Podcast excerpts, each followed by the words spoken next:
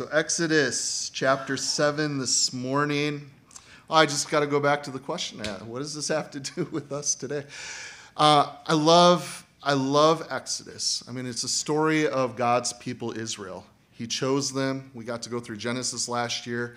He established this people through Abraham and his wife Sarah. A covenant was made, promises were given. And do you guys know that God is faithful to his promises? Do you know that all the promises in Christ Jesus are yes and amen? He is faithful. Let's grab a hold of those promises. And here we see the children of Israel crying out to God once more for deliverance. And that's one thing as we start in the Old Testament and this people come to be a nation, a group of people, millions now, as we're reading here in Exodus, in bondage in Egypt. And Egypt is always a picture of the world. They're in slavery there to the world, to a bad king, Pharaoh, um, bad taskmaster. And God is hearing the cries of the people for deliverance. And it's cool because is he faithful to that cry, guys? Does he deliver the children of Israel? Yes. Do you guys know there's going to be a time soon, I believe, where the children again, the children of Israel again are going to be in trouble? It's something that the Bible speaks of and calls Jacob's trouble. How many of you guys have heard of that before? There is a time yet future. It's cool because God, in His Word, a lot of this is prophecy. Do you guys know almost a third of the scriptures is prophetic? And only God can tell the future. That's one thing we know that we can, you know, trust this book that you guys hold in your hands because only God can foretell the future. Many religions today, Many people people believe in a lot of different gods, but there's only one true and living God. There is only one creator, and only God can tell the future. And that's one thing I love about the Bible because this is the only religious book in the world that has fulfilled prophecy. And not just a few, hundreds upon hundreds. And there are hundreds and hundreds and hundreds more speaking about a time that we're coming into um, now. There is a time that the Bible speaks of as the Great Tribulation. How many of you guys have read about that in Revelation chapter 6 to 19? During that time, the children of Israel once again will be crying out to God Deliver us. Because isn't there a whole bunch of plagues and craziness that's going to happen during that time also? Yes. And they want deliverance. And does God grant the deliverance immediately? No the children of Israel here in Exodus, they had been crying out for a while. Did God grant deliverance immediately? No. And there's going to be times in our lives that things are hard and we cry out to God and we don't see the deliverance. But let me tell you what, guys, heaven's right around the corner. There's sometimes we go through things where God will deliver in this life. That's awesome, and we should be praying. But sometimes it doesn't shake out. But that's okay because this life that's but a vapor, we are going to be caught up to be with Him. We will be with Him in heaven one day. No more sorrow, no more pain. We look forward to that day. But until then, guys, we're going to keep getting together. We're going to keep getting into His Word. And we're going to be looking to see the faithfulness of our God and His promises. So, before we jump into this, I want to consider a little bit more about the tribulation for a second because I think it's pretty cool because there's a lot of correlations. Have you guys ever thought about the plagues here? Moses and Aaron going before Pharaoh to be witnesses of the true and living God. Do you guys know that there's two witnesses during the tribulation? Do you guys know that one of them is going to be who? Moses. What? Moses is here in Exodus and he's going to be here yet future? There in Israel? In the promised land? Wait, Moses never got into the promised land. Yeah, he got in there because of Jesus. Do you guys know that? Do you guys remember on the Mount of Transfiguration when the Lord Himself went up there and He was transformed? Who was with Him? Moses and Elijah, right? Wow. Moses made it in. He didn't make it in before because of striking that rock of unbelief, right? But he was able to enter in because of Jesus. And you guys know that we're able to enter into the promised land because of Jesus. I think that is so cool to think about. So we have the two witnesses that are going to come and bear witness before the world. And there's an antichrist, right? And he is misleading the people, bringing the world under his rule. hey, if you want to be able to eat, to buy food, you're going to have to get my mark, by the way. you, I'm going to have to own you. Uh, you guys see some similarities between the two? We even see water turned into blood during the tribulation, right? We see locusts, boils, frogs, hailstone. There's a lot of correlations between the two, but the coolest part, guys, and in each case, God hears the cries of the children of Israel because the tribulation is dealing with the children of Israel, correct? You guys can check out Romans chapter 11, verses 25 and 26. God's not done with Israel. There is a time yet coming, seven years, Jacob's trouble, okay? And this is dealing primarily with the children of Israel, though we in the entire world are going to see the effects of us. I believe we, the church, don't go through that because the church is not mentioned during the tribulation. I believe in the rapture of the church, which we read about in 1 Thessalonians 4. That could be today. But there are a lot of neat correlations between the two. So, uh, something you guys can jot down because I know we have some note takers here this morning. Both cases we have Israel delivered, okay? And you guys can write down Revelation chapter 9, verse 20 and 21 there's something that was happening with the people during the tribulation. Their hearts were being hardened towards God. Now, you guys, we went through Revelation when the pandemic started. And did we not see the grace of our God in the book of Revelation? Even though these bowls, trumpets, judgments were coming, in all of it, it was God's heart. It was a grace given. Hey, you guys are going to go through it. Hopefully, you cry out to me. Hopefully, you will turn to me. But what were they doing? They hardened their heart to the Lord. Even though these hard things came, God gave them chance after chance after chance. And that's the same thing here. Do you think God loved Pharaoh? Was Pharaoh a man who hardened his heart? Yeah. God loved him, gave him chance after chance. And that's what we're going to read about today here in Exodus chapter 7. But before we do that, let's go a, a, few verses beforehand. Back in chapter 6, picking it up in verse 28. And it came to pass on that day the Lord spoke to Moses in the land of Egypt. That the Lord spoke to Moses, saying, I am the Lord, speak to Pharaoh, king of Egypt, all that I have to say to you. But Moses said before the Lord, Behold, I'm of uncircumcised lips, and how shall Pharaoh heed me? This is just one more of his excuses. You guys remember we looked at all the excuses Moses had not to do what God was asking. Aren't we good at excuses, guys? Oh, there's ministry to be done. there's things God's asking us to do. But man, I have excuses why we can't. Guys, we need to do what God says. And we're going to see Moses step out and his brother Aaron and do what God said. And does it work initially? No. How many plagues do we have? Ten. Ten before it finally worked, before it finally uh, broke through a hard heart. So let's take a look here in chapter 7 this morning. So the Lord said to Moses, See, I have made you as God to Pharaoh and Aaron your brother shall be your prophet. You shall speak all that I command you. And Aaron your brother shall tell Pharaoh to send the children of Israel out of his land. And I will harden Pharaoh's heart and multiply my signs and my wonders in the land of Egypt. But Pharaoh will not heed you, so that I may lay my hand on Egypt and bring my armies and my people, the children of Israel, out of the land of Egypt by great judgments. And the Egyptians shall know that I am the Lord when I stretch out my hand on Egypt and bring out the children of Israel among them. Wow. So, God here is promising that He's going to show Himself faithful on behalf of Moses and Aaron and the children of Israel. This is what I am going to do. Um, and here we have the children of Israel crying out. They're waiting for this deliverance to come.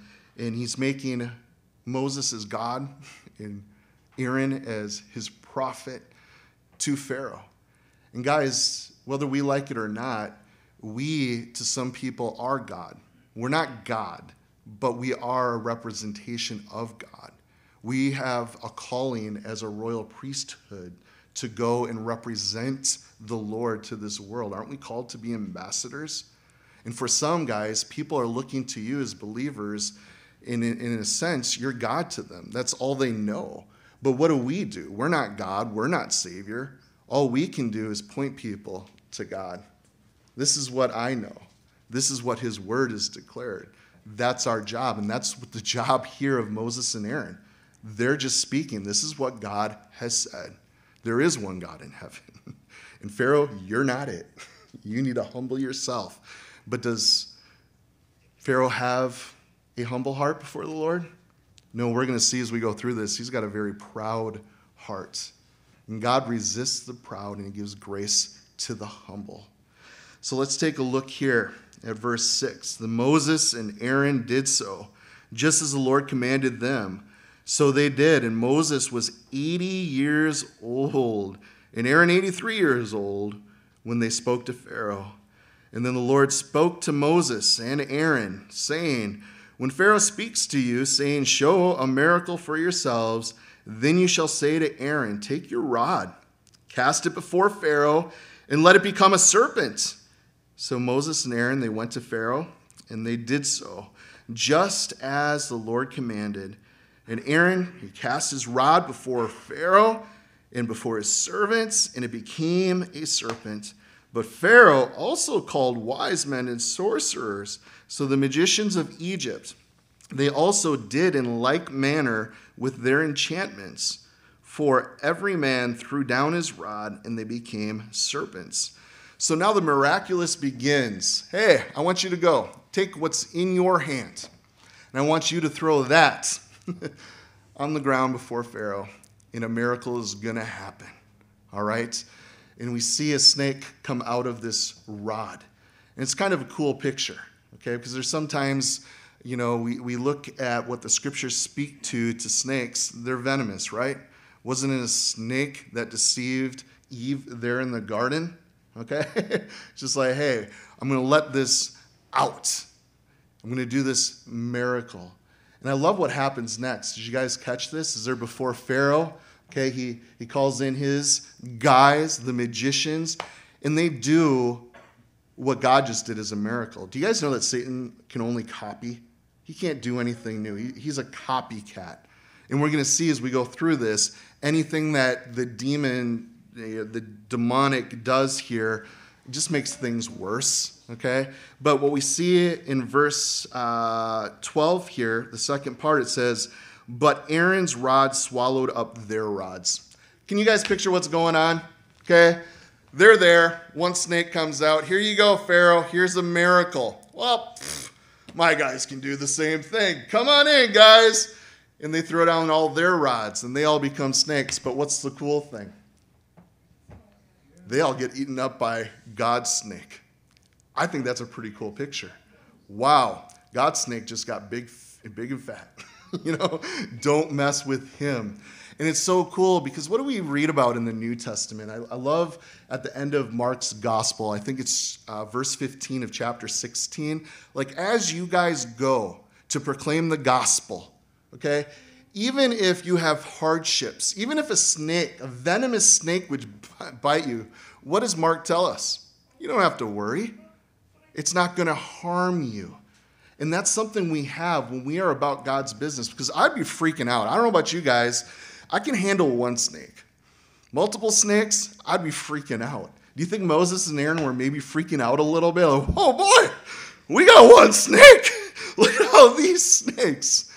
But when we're doing what God's asking us to do, as we're going about the kingdom business, being about making disciples and proclaiming the gospel to this lost world, we don't need to worry about the snakes. Do you guys recall at the end of Acts? And I love the book of Acts because it recounts for us what the early church was up to.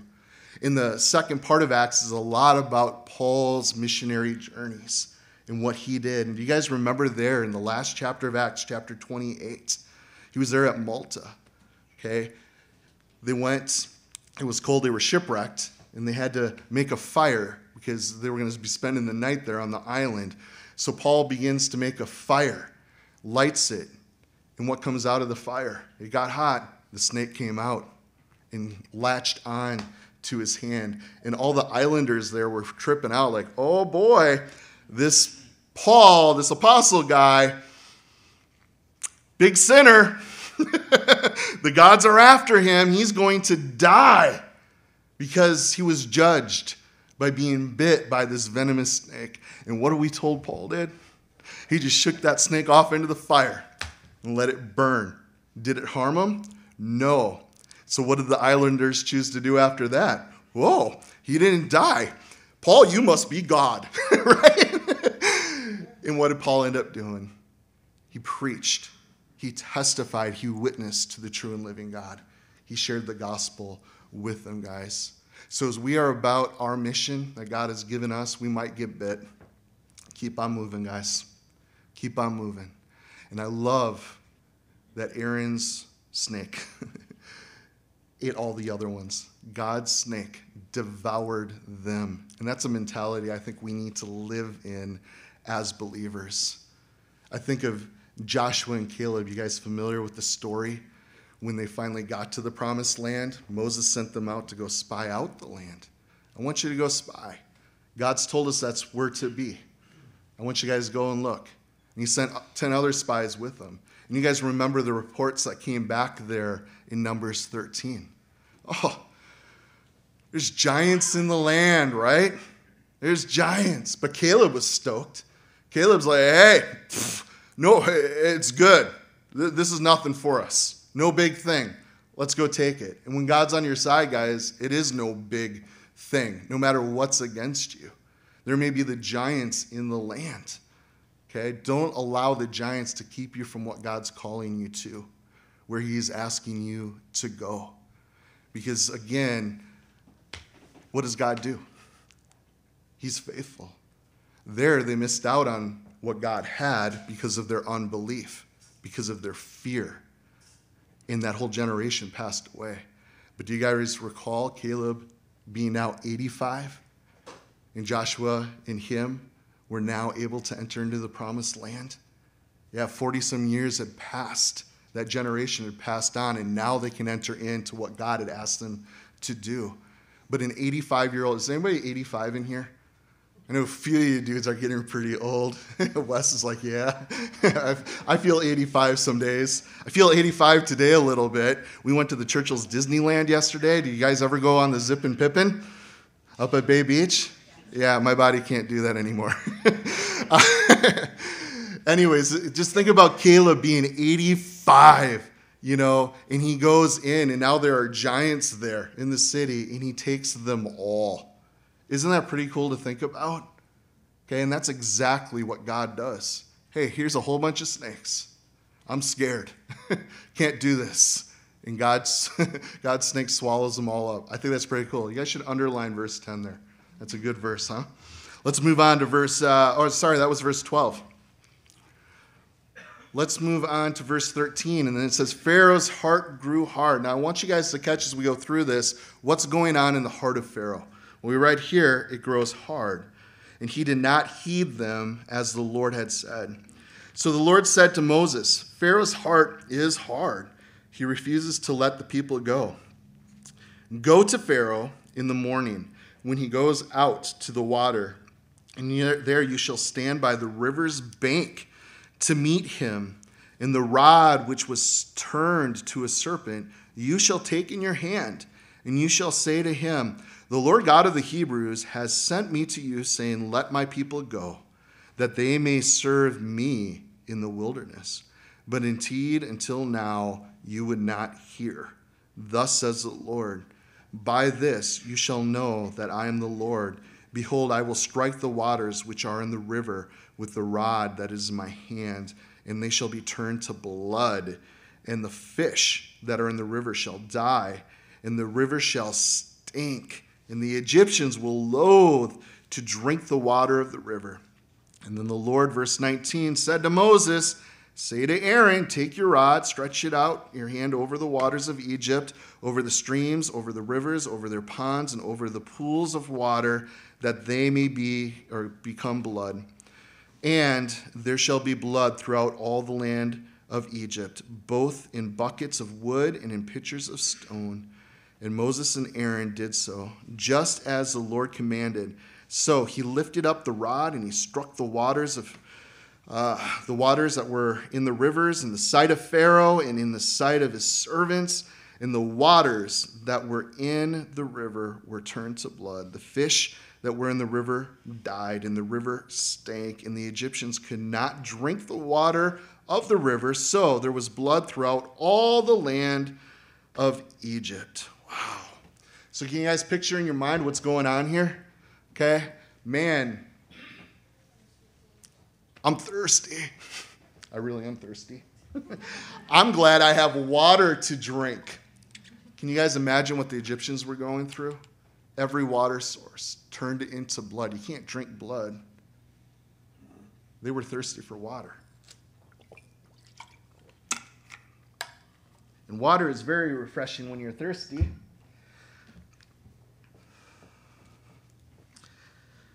Did you guys catch what happens? Verse 22, we're told the magicians of Egypt did so with their enchantments, and Pharaoh's heart grew hard. So they came and did the exact same thing again. Okay, this is a bad deal going on. This plague. You're going to turn all our drinking water into blood. Things can't grow when they're bloody. The fish are dying. Have you guys ever taken a nice walk along the river and you come up to the shore and there's a dead fish there? Isn't that the worst smell ever? Think about all the fish there in the Nile. Dead. Okay, when it says it stank, guess what? It really stank. It would be foul. And isn't it kind of crazy when you think about, you know, smell? Okay, I think that's the strongest sense we have. I don't know about you guys, but I can remember back as a young child, I recall things I smell. Like there's certain things that we did growing up, and it's a smell I remember more than the memory of, you know, seeing who was there or what was going on. It's, it's these smells. And I think about these guys, okay, the smell of blood, the fish that stink. That had to be horrible for them, okay, in that way. So here, guys, we have the magicians coming once again, and all they are doing here is multiplying their difficulty, right? It's like we already out of water, and the little bit of water that's left, you're also going to turn that into blood. How does that help anything? Things are just getting worse here, and that's really how Satan works. That's yeah. Anyways, let's read through the end of the chapter here.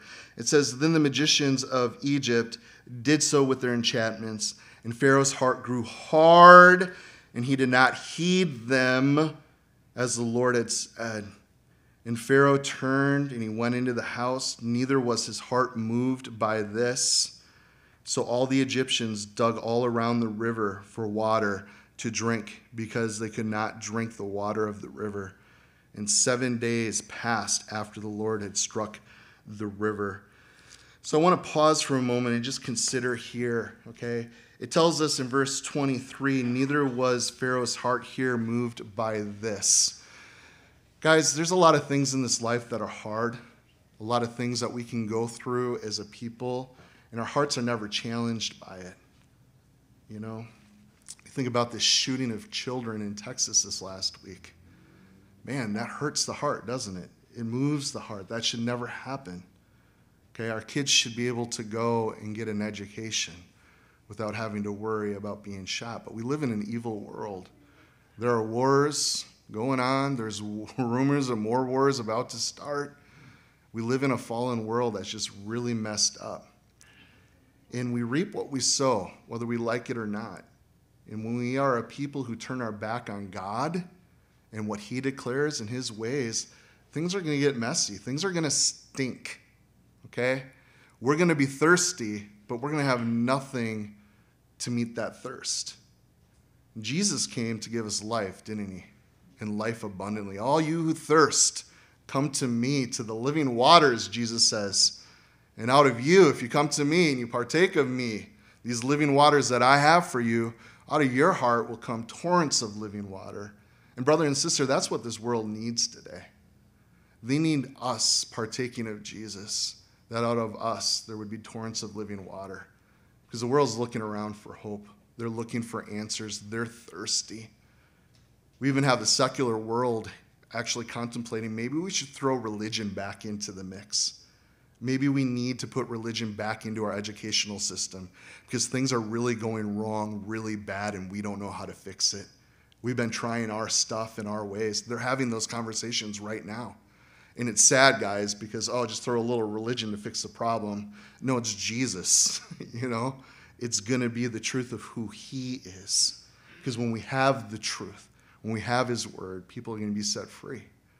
Their thirst is going to be met. But I don't foresee that. It's great they're having conversations, but I don't foresee that happening. It's going to be us going and sharing, guys, bringing the word of God to this thirsty world. And I want to consider with you guys for a second. Um, we have the, the blood here, okay? Um, this is a plague. This is by no means good at all. Um,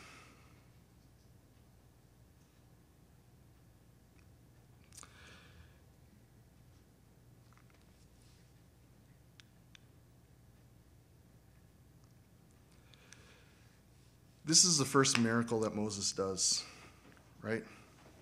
We see here the first plague water into blood. I try when I bring the word of God, you guys, to bring Jesus into, into wherever we're at.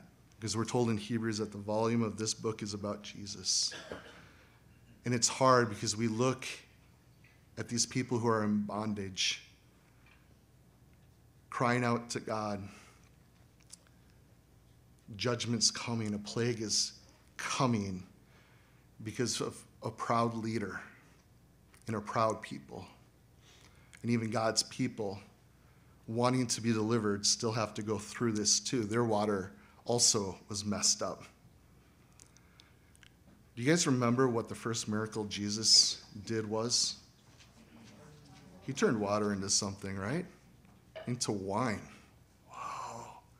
Would you guys say that's quite a contrast? Absolutely. And think about that, guys. We have Moses and for the Jewish people, Moses is who? The great lawgiver. He's the one who went up to Mount Sinai and met with God.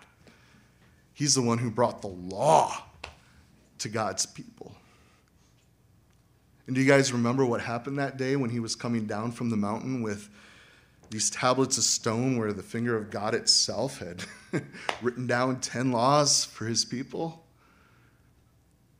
Children of Israel, finally delivered from Egypt are worshiping another God perversely. And Moses takes those tablets and breaks them. The law came. And what happened as a result of that? 3,000 died that day. 3,000. Next Sunday, the church, we celebrate Pentecost. Do you guys remember what happened on Pentecost when the Spirit of God came? 3,000 were saved that day. Do you guys understand? Without Jesus, all you're going to be left with are plagues, curses, because we're all under the law, and all of us are cursed. We all deserve death. But Jesus came to give life and life abundantly. Wine in the scripture speaks of the Spirit. He turned water into wine. He desires to give life. Satan desires to bring death. And I want to encourage you and I, okay, let's be new wineskins that are able to receive of the Spirit of God, the new wine, what God is doing, partaking of Him, looking to Him. Because so many today, even within the church, choose to look to Moses instead. I'm going to find fulfillment. I'm going to fulfill my thirst by doing all this stuff, keeping the law, being a good Christian. Legalism keeps you just more thirsty. because you can't ever do enough. You see where you fall short. And it brings discouragement, sense of defeat, a sense of I can't do it. That's the beauty of our Savior, because Jesus did do it, didn't he, guys? He came to give us life and life abundantly. We are saved by grace through faith. Do you guys know that the grace of God is a pretty wonderful thing? That's what He has for us. Jesus is our hope. We need to drink deeply of Him, look to Him, trust in Him.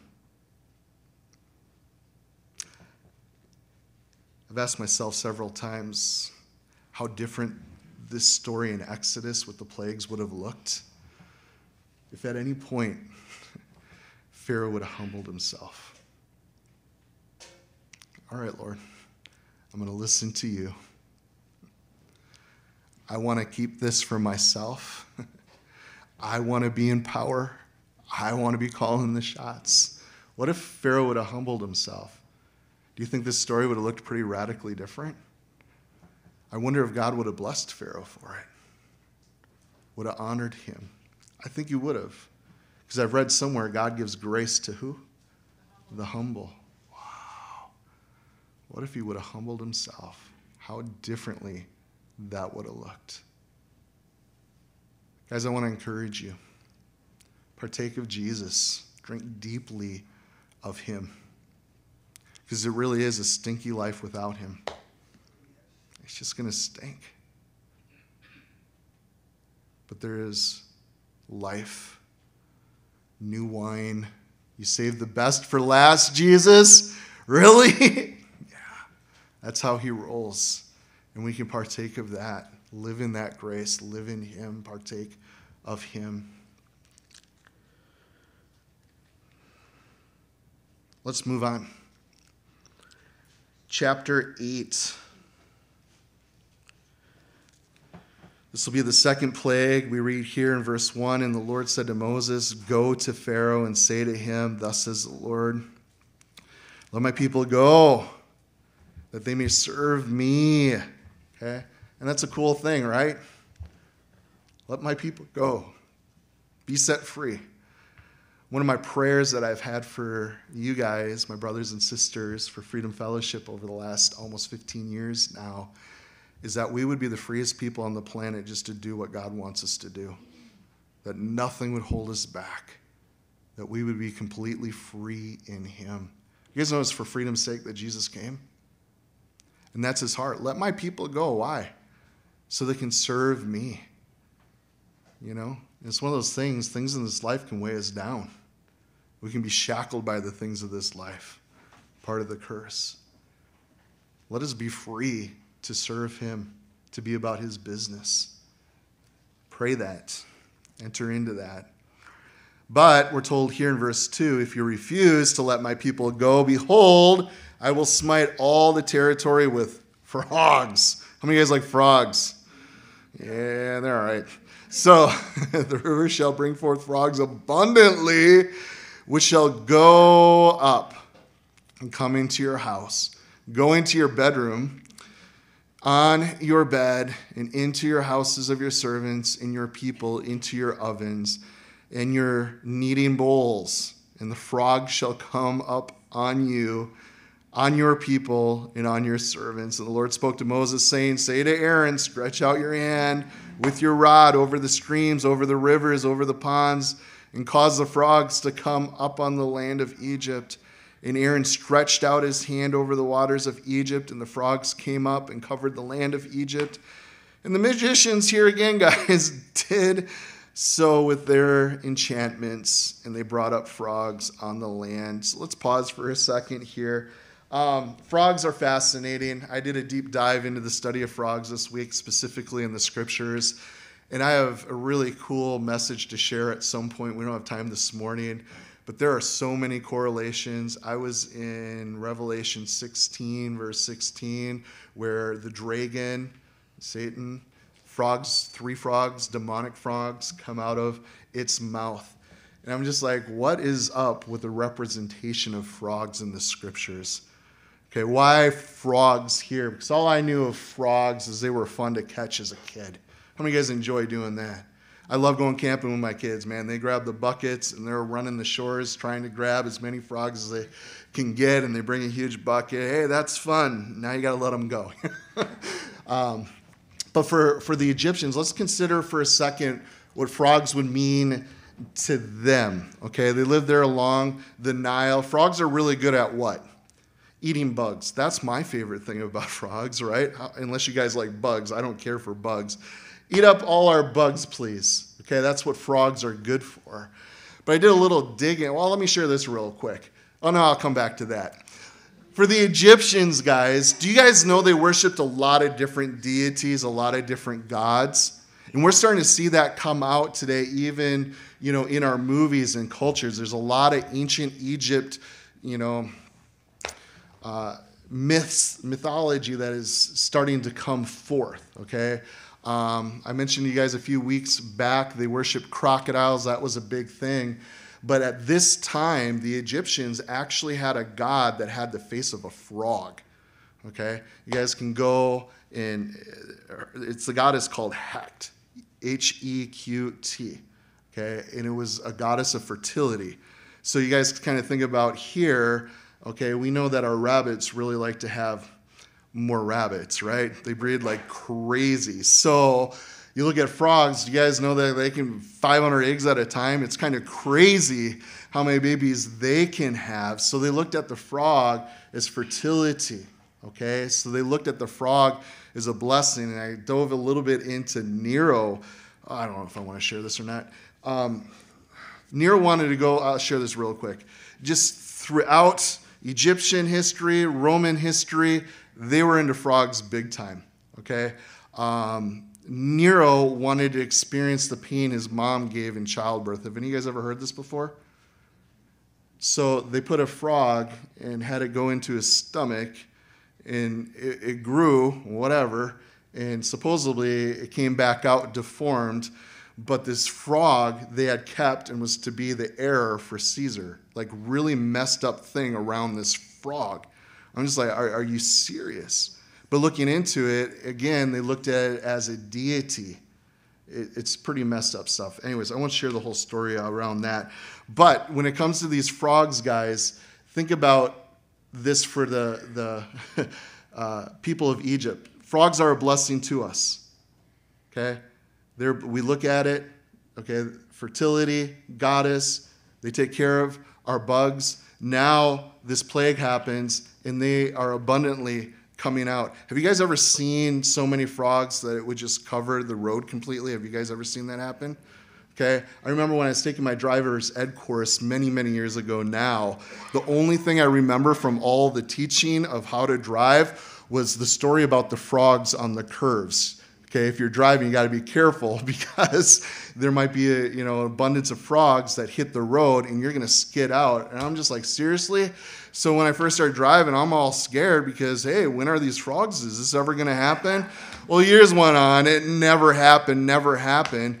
But in recent years, there's been a few times when we've been up north just after a rain, starting to get dark, tons, thousands and thousands of frogs coming out and I'm going like five miles an hour, like scared of what my DE teacher told me about you're to slip and have a bad accident and die, you know, stuff. But I think here for the children of Israel, man, it's just not on the road after a rain. I mean, they're in my house, they're in my bed, they're in our food bowls. This is gross. This is overwhelming.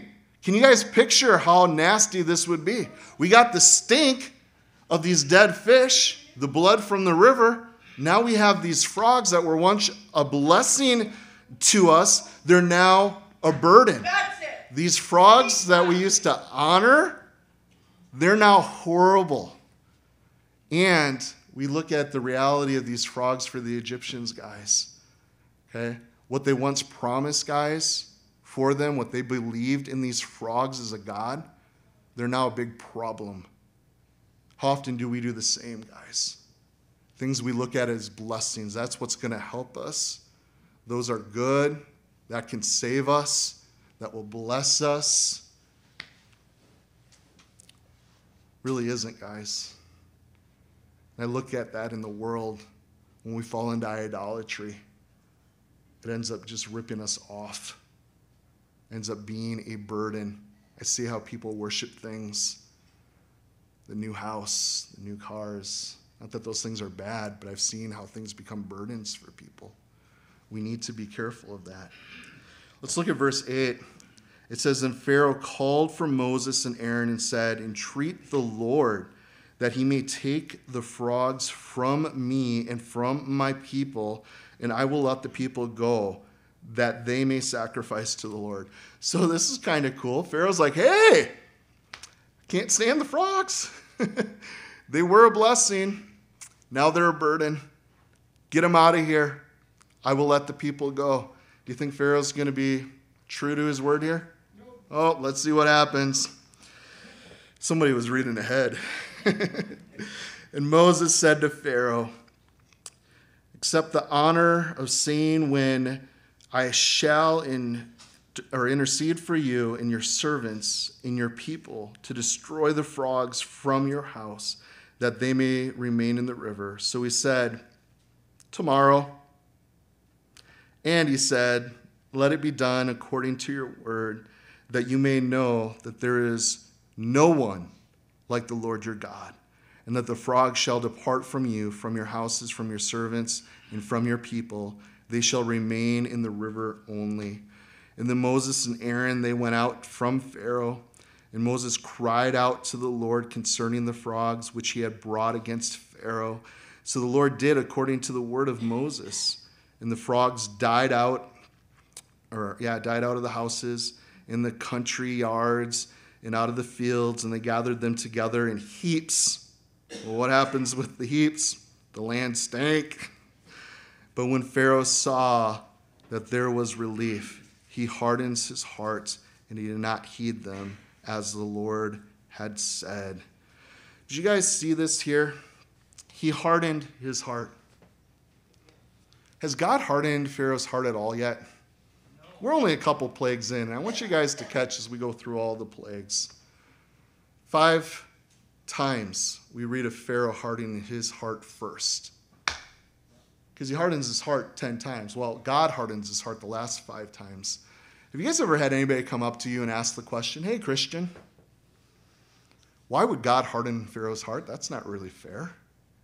Pharaoh had no choice. No, Pharaoh had a choice. And I would submit to you guys God, being a God of love, being a God who is willing to lay down his life on the cross, for all, whoever would believe on him, that they wouldn't have to perish. Because hell's very real, guys. And he's done everything to save us from hell. God desires none to perish. But again, God being a God of love, love demands a choice. He's not going to force any of us to be with him, right? That's rape. He's not going to force that upon anybody. But I would submit to you guys if he didn't go along with what Pharaoh was choosing, that would be a form of rape, also, wouldn't it? Pharaoh, you've hardened your heart.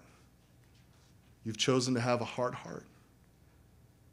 You've chosen again and again and again. If you want a hard heart, Pharaoh, here it is. I'll let you have your hard heart. And I would submit to you guys be careful. If you are in a season of hardening your heart, God will let you do that. He's not going to force you. But be careful because there might come a time when He says, Fine, that's what you want, that's what you can have. And that's hard. And we see people, we know people, we're praying for some where, man, they keep hardening their heart over and over again. Are they too far gone? They might be. Is the grace of God bigger than their hard heart? Absolutely. Could He break a hard heart at any point, no matter how hard? He can.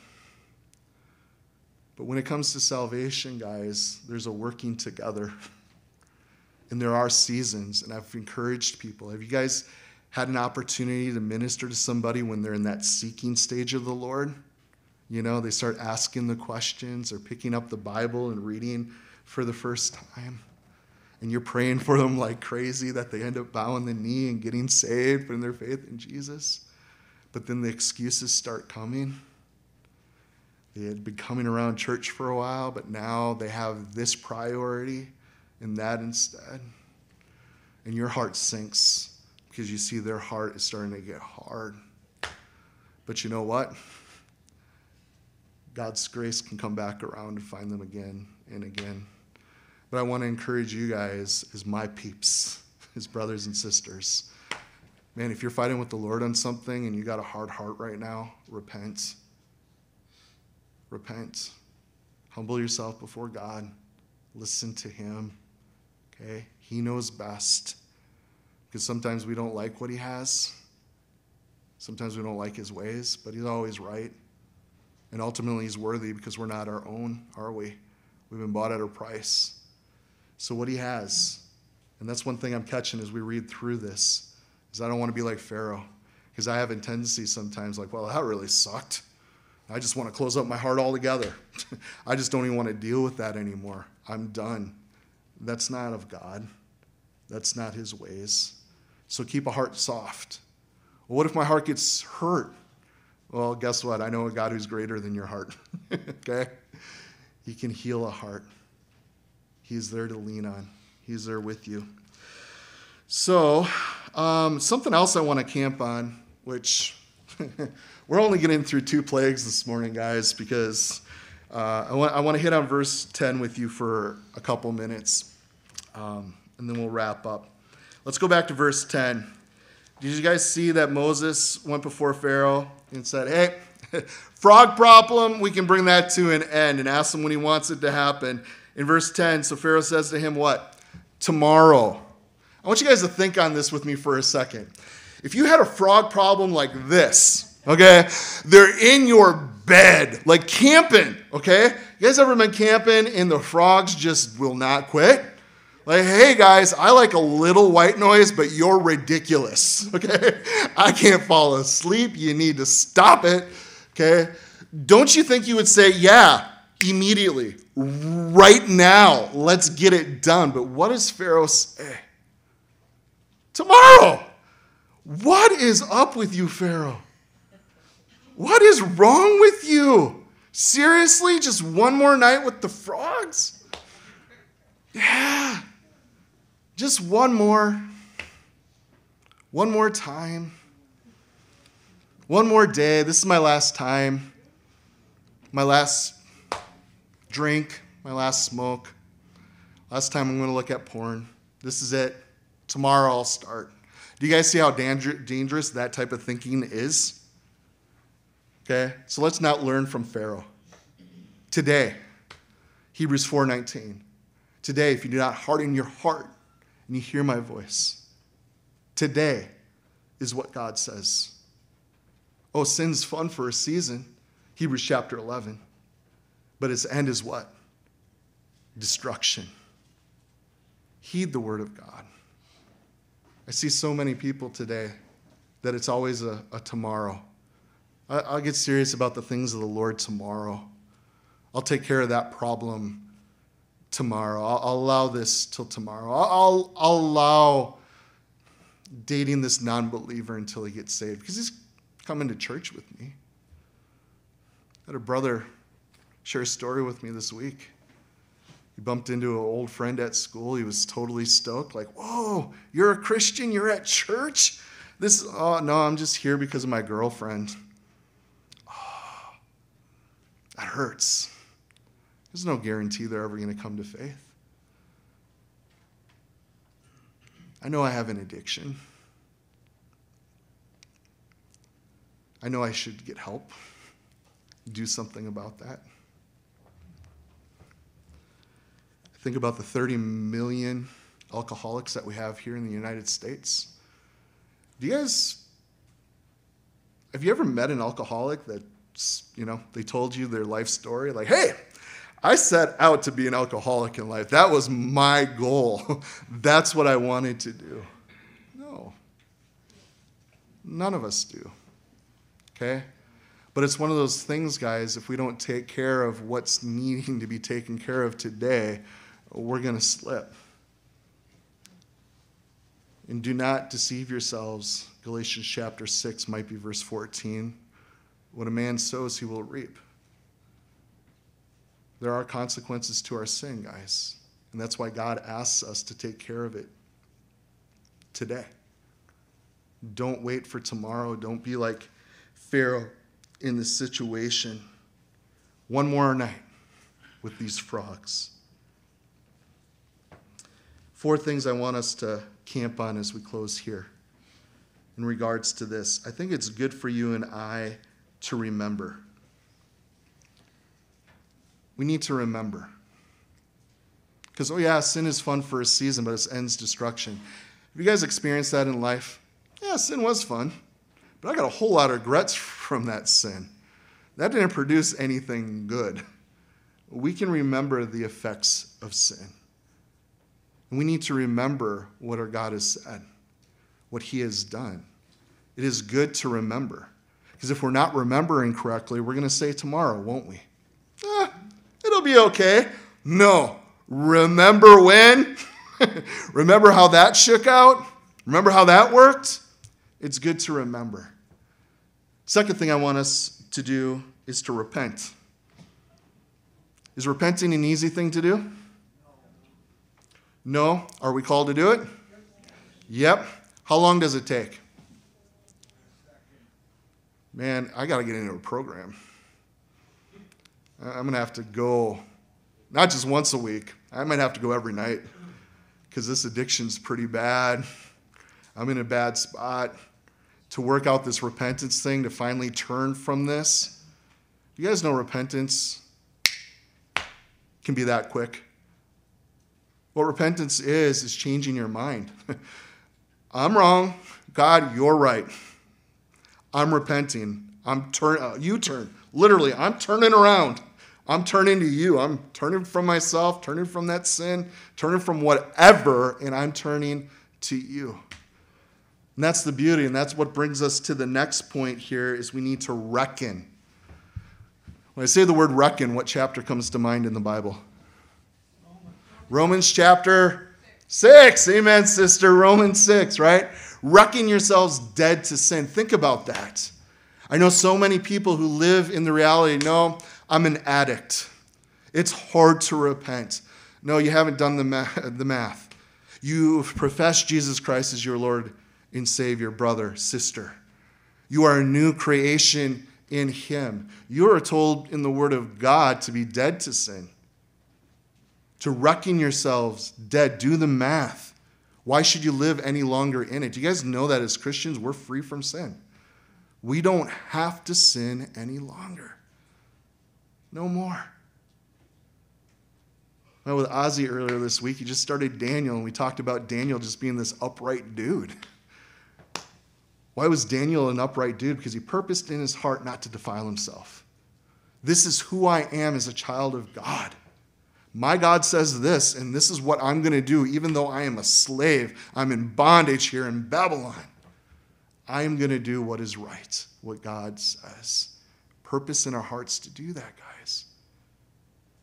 Because let me tell you what, there won't be a whole lot of repenting that's needed when you've already purposed in your heart to do what's right. Oh, but this is a social function. It'd just be so much easier if I just had a drink. I'm okay with that. If you purpose in your heart and you've already drawn the lines of where you're going to go and not go, then you don't have to worry about it. You guys understand the decision's already made. You know, God's asked me to wait until I'm married. I'm going to do that. His ways are right, and I'm going to honor him. So, we need to reckon. And that brings us to the last point I want to make in closing here. We need to refuse, okay? No more frogs allowed to croak. They're annoying, aren't they? Just needs to stop. We need to refuse. And I believe when we do these things, guys, we're able to walk in ways that honor God. And again, it's not a works based look at what I've done. No, we look at what Jesus has done. And because of what Jesus has done, hey, I'm willing to do these things. I want to honor you, God. I want to do things your way. Even though the situation's really hard, even though there may be giants in the land, I'm going to do what you say. I'm going to honor you. I don't know about you guys, but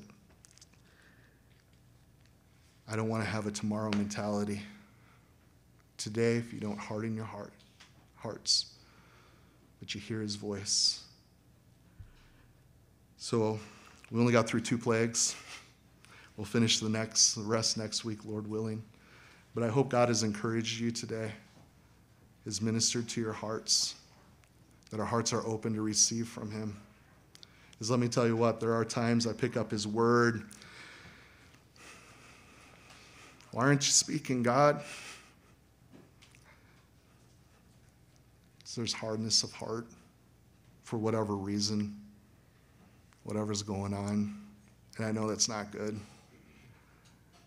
I want a heart that's open to the Lord. Guys, our time's short. I don't know what the Lord's calling you to individually in our faith. We all have different callings. But we as a body, corporately, we're called together to be taught the Word of God, to be stirred up in ways that we go and do good works. And when I read of the children of Israel being in bondage, that makes me want to cry out to God. I live in a land among a people that are in bondage today. They can't even see it. Does that make you want to cry out? for your neighbor?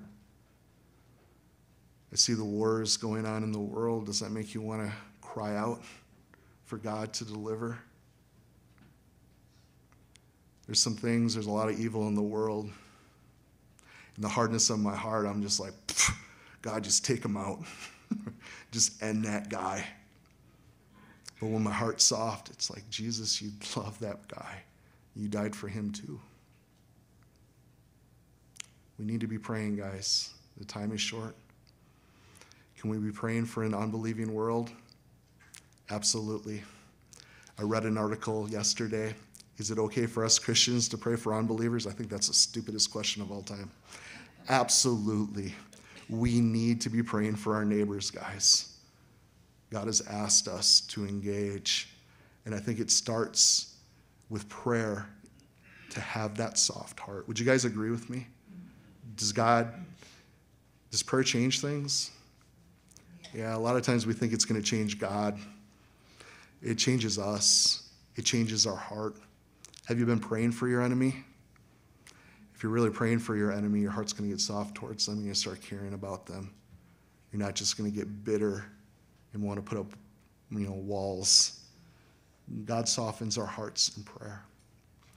So, Father, I would ask of you for my brothers and sisters, for myself.